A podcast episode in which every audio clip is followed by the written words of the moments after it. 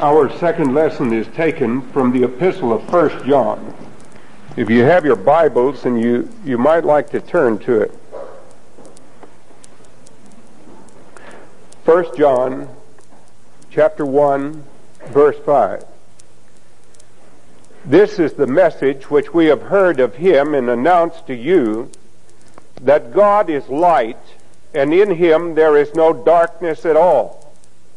If we say that we have fellowship with him and yet walk in the darkness, we lie and do not the truth.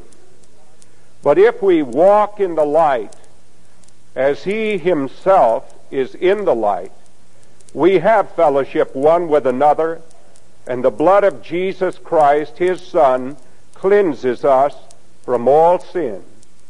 If we say that we have no sin, we are deceiving ourselves, and the truth is not in us. If we confess our sins, He is faithful and righteous to forgive us our sins and to cleanse us from all unrighteousness. If we say that we have not sinned, we make Him a liar and His word is not in us. My little children, I am writing these things to you that you may not sin. And if anyone sins, we have an advocate with the Father, Jesus Christ the righteous, and he himself is the propitiation for our sins, and not for ours only, but for those of the whole world. Amen. May God bless to our hearts this reading from his word.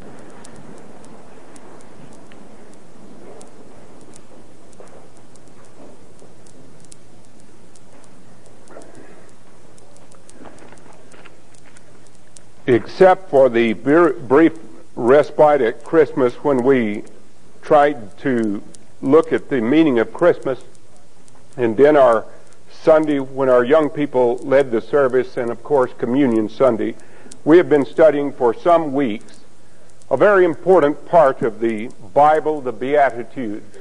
These are, of course, taken from Jesus' great Sermon on the Mount one of the most remarkable passages of Scripture, one of the most remarkable passages of, of literature in the whole history of the world. And it is fruitful for Christians to look at the Beatitudes because they sketch for us in a profile form the outline of the mind of Christ reflected in those who know and follow Jesus Christ. When we read them, we are given an understanding of what he expects of us, what he wants of us, and how he desires us to live. If we think about those who are poor in spirit, what we are thinking about is not poor spirited people, but rather we are thinking about those who are willing to recognize their need, their need of God. This is the first and the foremost condition of salvation. After we have reckoned with our need, we become sensitive and we mourn. We mourn for not only our sins, but for the sins and the injustices that exist in our world. After this, we become meek. Meek is power under control. It is being disciplined. It is being guided by and molded by the Holy Spirit. We are always in contention with the world in which we live. And we are not to let the world squeeze us into its mold, says J.B. Phillips in his great translation of Romans 12. But rather, we are to allow our minds to be transformed by the power of the Holy Spirit working in us. Uh, we are obligated because uh, of this discipline. We sense in us a hunger and a thirst after righteousness that means that we want righteousness with God more desperately than we want water when we are thirsty or food when we are hungry. If we ever come to the place where, and by the way, uh, this is a, a, great area for us to think about, a, a loss of spiritual appetite, when we have no desire for prayer, when we were unmoved by hymns, when we are not concerned for spiritual things. This deadness of soul is symptomatic of something wrong. Just as a doctor knows that loss of appetite uh, can be an indication of trouble. So we are to hunger and thirst after righteousness, and we have the gracious promise of Jesus that we shall be filled, that we shall be satisfied. This blessing carries with it uh, its reward. Abraham Lincoln said that he could qualify for that one, that he hungered and thirsted uh, after righteousness.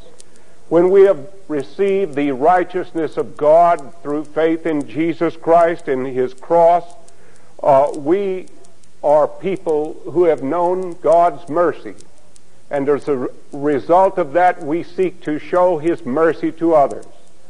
And so we are told, Blessed are the merciful, for they shall obtain mercy. And we are warned by our Lord in a multitude uh, of ways that if we withhold from others what we ourselves would ask from God, then we disqualify ourselves uh, from receiving what we want most. Let me say this. Someone here needs to hear this. If there is someone you are holding a grudge against and you are unwilling to forgive, God will not forgive you. If you want forgiveness, die to yourself. Swallow your pride. Let go of the thing and forgive the other person and know the joy of forgiveness. The Lord wants you to know that. He wants you to know it because you must know it to be like Jesus Christ. Well, we keep on what is it that there would be if people were merciful? Uh, if people were peacemaker, if people were pure in heart, if their motives were so pure that they, in everything that they did, they sought to honor and to glorify God. I think you can see that through the playing of this uh, marvelous little piece of music a moment ago. Estelle Brousseau, because of her love for Jesus Christ, can almost transmit it through the vibrations and the the, the strings of the violin. And you can catch it. And the testimony backs up what's being uh, played. And you find this again and again. We need to be like this as believers and followers of the Lord Jesus. We need it uh, greatly. And if we have this, then we can look forward to God's blessing in our life, the happiness of a consistent and fruitful Christian life. And He wants us to be this way. Then we are to be peacemakers. We're to reach out and to take hold of that which we can catch hold of and reconcile, bring together people who are pulled apart. When I was um, over in Edinburgh, one of the last times I was there, by the way, John Akers was over there studying. And John took me out to see one of the sites, which was the great Forth bridge, which had been completed. It hadn't been completed when I was there. They were working on it and it goes over the. It's a bridge called the the Firth. Of, The Firth of Forth is a piece of water that comes up, and the Forth bridge goes over it. F O R T H Forth, and uh, uh, that bridge is an interesting bridge. They started from both sides, coming out toward the middle of the water. And then finally they had to take a boat that would take a cable over and hook onto the other side. Then you see this great bridge as it is completed and becomes a great wonder that people look at. Well, we are to be reconcilers. We are to be peacemakers. Uh, we are to have this about our lives so that we seek to promote peace in the world. Now then, why is it that people who would be poor, people who would mourn, people who would be meek, people who would hunger and thirst, show mercy, be pure in heart, be peacemakers, why would they be persecuted? They would be persecuted because they are different. They are different. Hot dog Henderson's blithering imbecilities uh, couldn't hardly be compared with the poor in spirit, could it? Not very humble. I hope a lot of kids won't pick up on that part of thing, uh, of that type of, of bragging. It's not there. It's contrary to the humility of the Lord Jesus. Well, the world has a way, because it is a system organized against the work of the Spirit of God and the work of God in the world of opposing the things of God. And so the world will begin to persecute those. We have to remember that Jesus Christ, after he preached his first sermon in the synagogue at Nazareth, what happened to him? They took up stones to stone him because he said something about that offended their racial pride. That's what Jesus did in his first sermon uh, in his hometown. And they took up stones to stone him. Uh, and it, it's interesting topic for devotion to sometimes study the names that people call Jesus. For in that eighth beatitude he said, Blessed are you when men shall revile you and persecute you and shall say all manner of evil against you falsely for my sake. Now he's not telling us there that we're to be blessed because of the stupidity of our own big mouth, which may uh, get us in trouble in some dumb way. But if the accusation leveled against us is false, and it's because of our love for Jesus that we've shown something, then we uh, are to rejoice. And he says we can rejoice because we're in line with the prophets and we're in line with what happened with him. They subtly inferred that he was an illegitimate son. Is not this the carpenter's son? Uh, they said, uh, isn't he in league with the devil? He does miracles because of the power of Beelzebub. They said he is a glutton, a wine bibber, a friend of publicans and sinners. They spoke about Jesus in some very cruel and harsh terms. And so, if you, as a believer in the Lord Jesus, run into difficulty, remember that you have run into it in company with your blessed Lord Himself, and it is because there is a difference in the world. I can remember as a little farm boy watching my mother feed chickens. And I don't know what it is about chickens, but if you were to take, uh, I never did like white leghorn hens. They weren't very husky, and I liked the Dominickers and the Rhode Islands. They were a little stronger. I Had to keep record books. The only fraternity I ever belonged to was the Future Farmers of America, and and uh, they, if you put a chicken of a different color in there, they'll peck him to death because he's different. They'll fight him. Chickens are mean. Uh, when somebody talks about someone being chicken-hearted, I'll tell you, chickens can be pretty mean. And uh, uh, but people are often like that. They can come that way just because they're different. They would attack a different chicken just because he was a different, a different from them. You you got to put them in flocks together, and uh, or they will cause trouble. Well, you put a Christian into the world who exemplifies in his life the characteristics which are delineated for a Christian in the Beatitudes, and there will be those who will oppose him. And he will often run into trouble. Last week we saw this in the earliest Christians, uh, the stonemasons. You remember we talked about a stonecutter would not wish to take part in the building of a, a, a pagan temple. There were other people who were put out of work because they would not go contrary to their faith in Jesus Christ. They were called antisocial because they would not go to feast where libations were poured out to pagan gods. And you remember Paul had warned you cannot drink of the cup of the Lord and of the cup of devils. And so they were persecuted. They were persecuted for their faith in Jesus. And one of the great proofs of the divinity of the Christian faith and the supernatural power that exists in it comes in 64 AD, when in July the 17th and 18th, sometime in the night of the 17th, the morning of the 18th, Rome caught on fire, and it burned for days.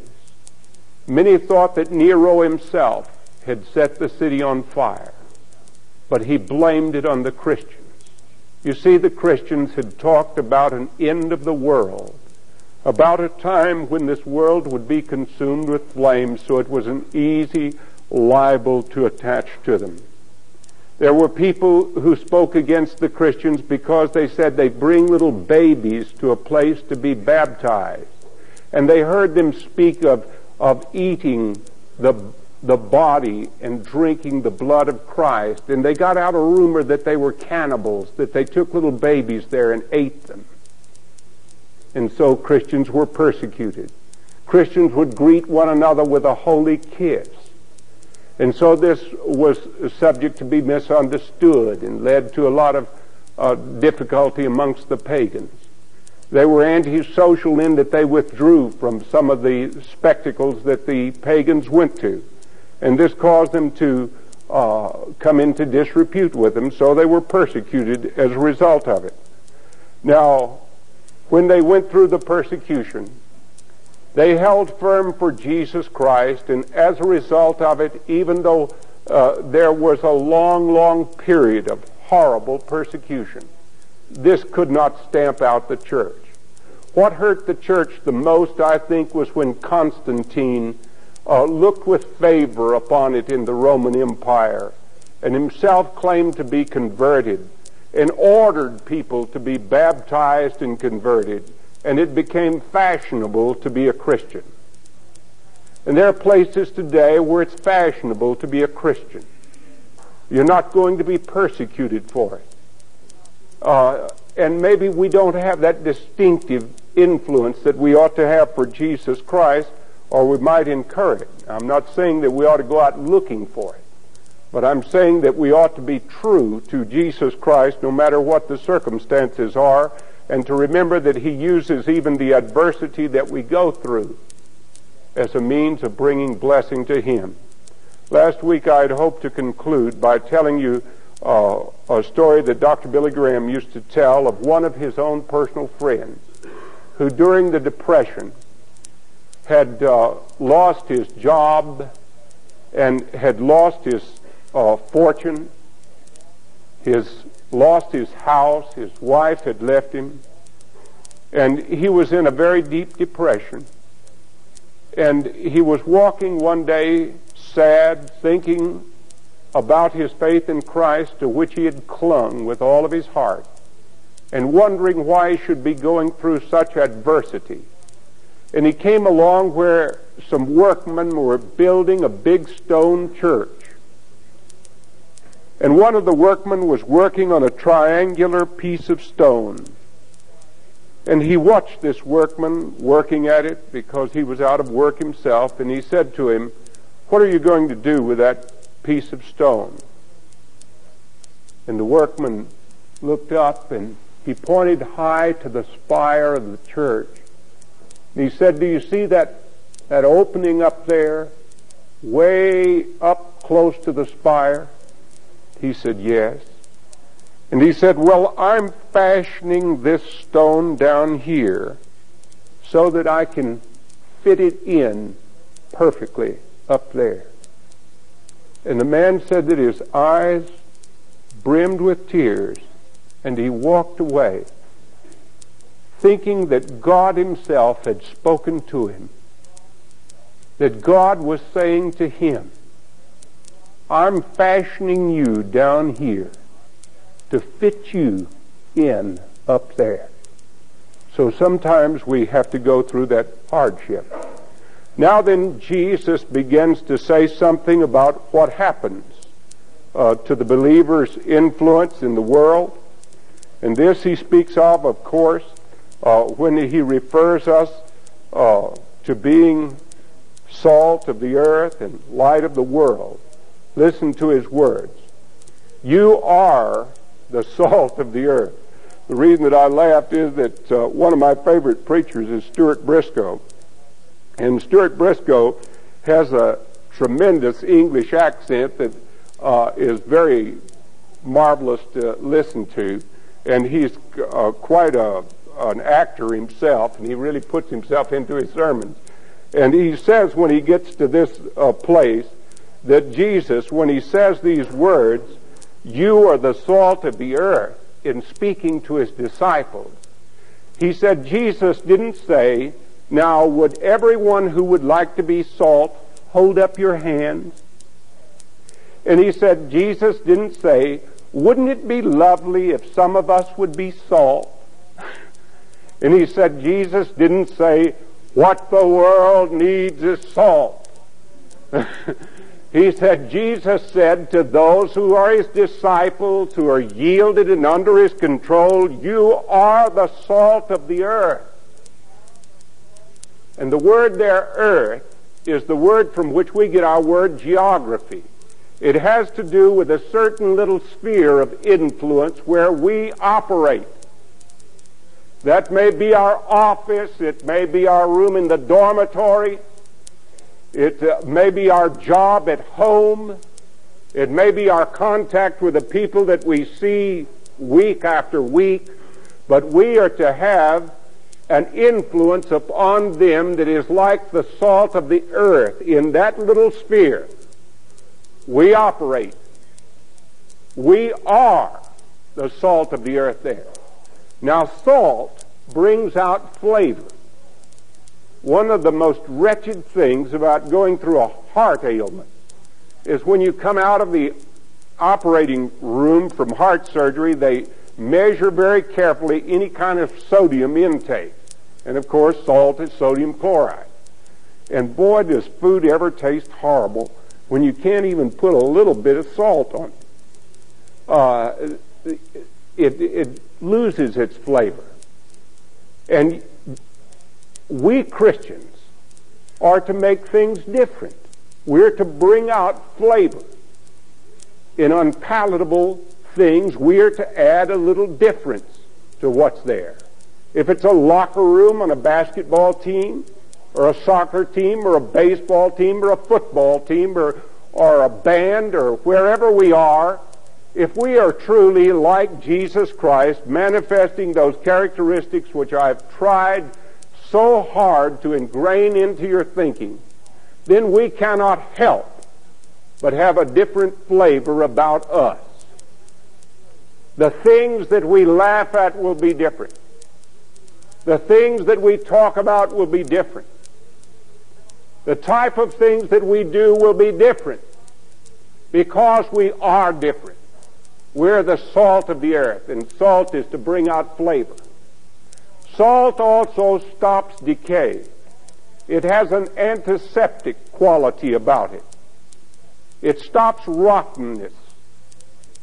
Back in Jesus' day and time, if they caught fish on the Sea of Galilee and they wanted to take them up to Jerusalem to the market, uh, they packed them in layers of salt to preserve them because this was a preservative. There is a lot of rottenness in this world, and Christians have to exercise a germicidal antiseptic influence upon corruption. That means that when other people are going to lie, we are not going to lie. We will adhere to the truth. That when other people are going to be immoral, we are not going to be immoral. The me, me, me culture, with its narcissistic emphasis upon self gratification and sensuality, is an absolute reversal of what Jesus is teaching. Completely. We come out from among that, and we are different. The salt of the earth. He says if salt has become tasteless, how will it be made salty again if salt becomes tasteless?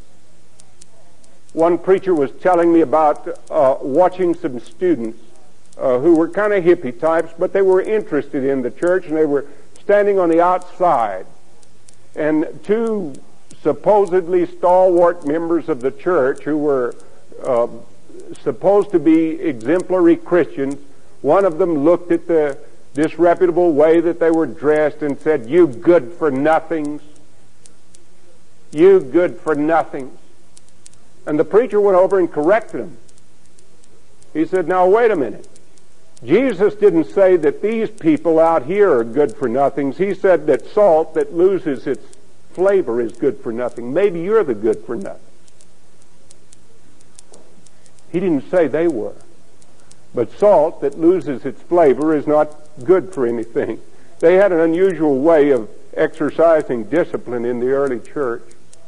It came from the synagogue.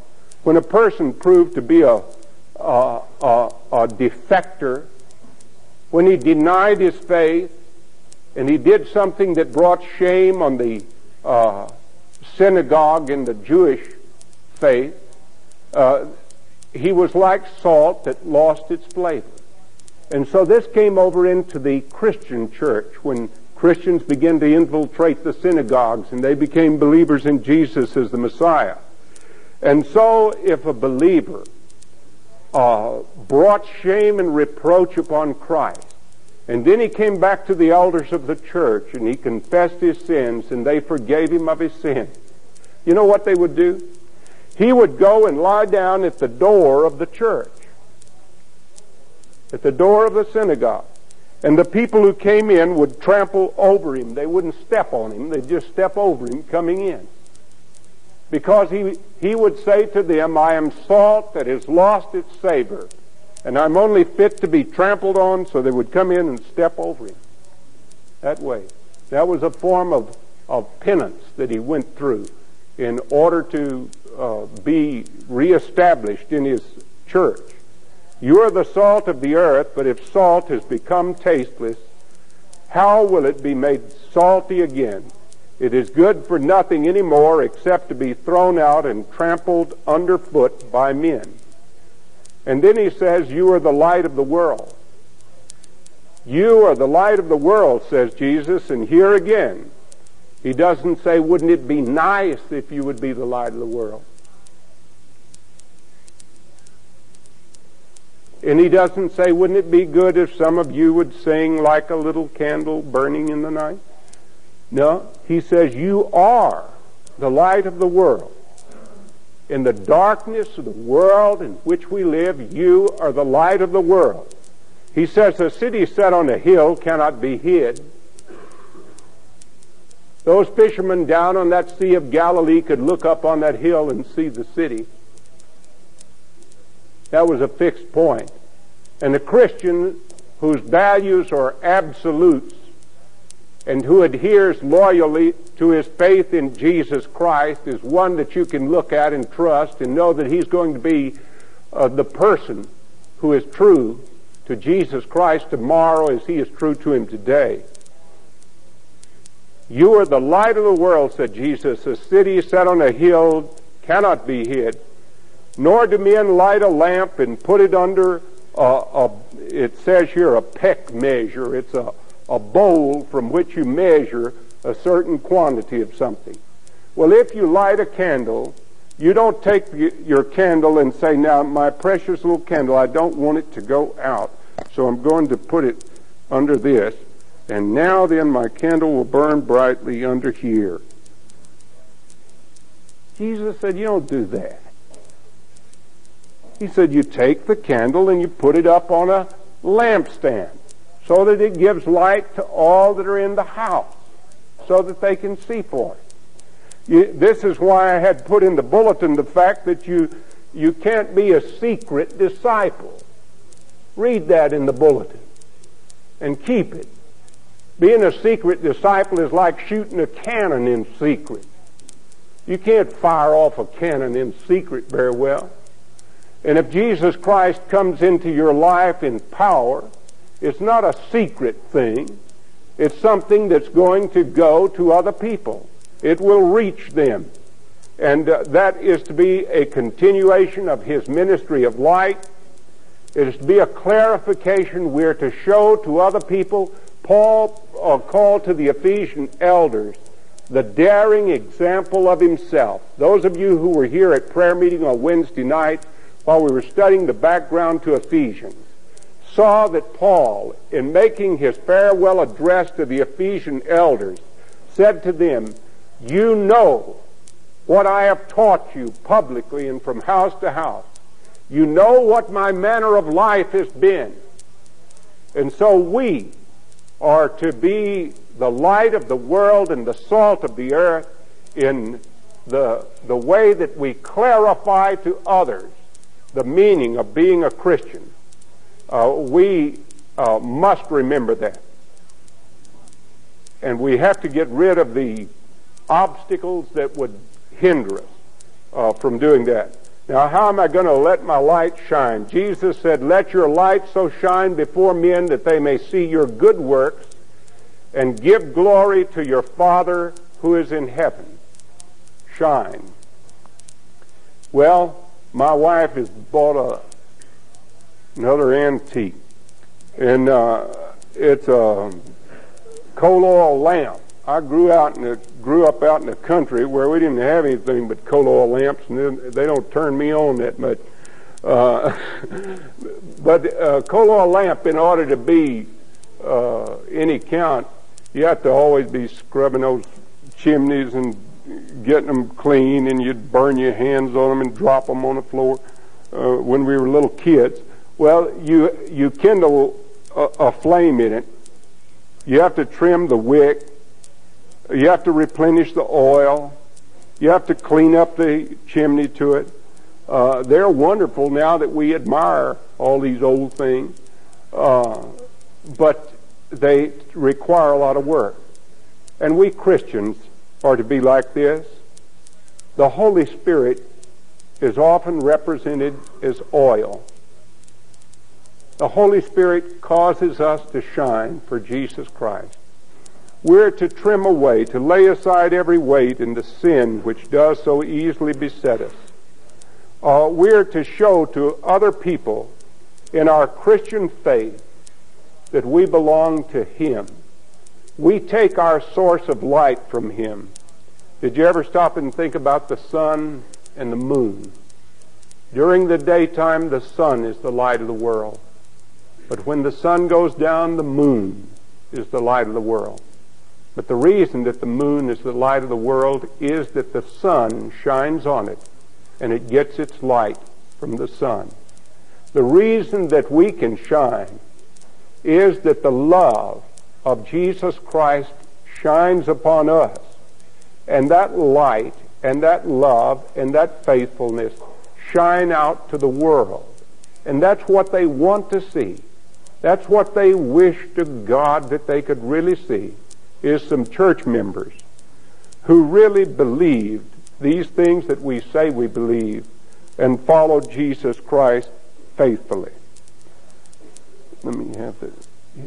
This morning um, we sang the first hymn, 31, Praise My Soul, the King of Heaven. It was written by Henry Lyte. The last hymn that we'll sing is number 64. I'd like for you to look at it just a minute.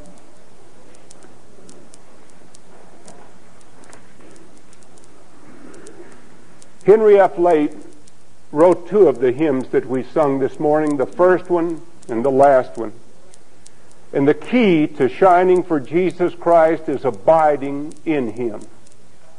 If we abide with Him, then His life shines through us.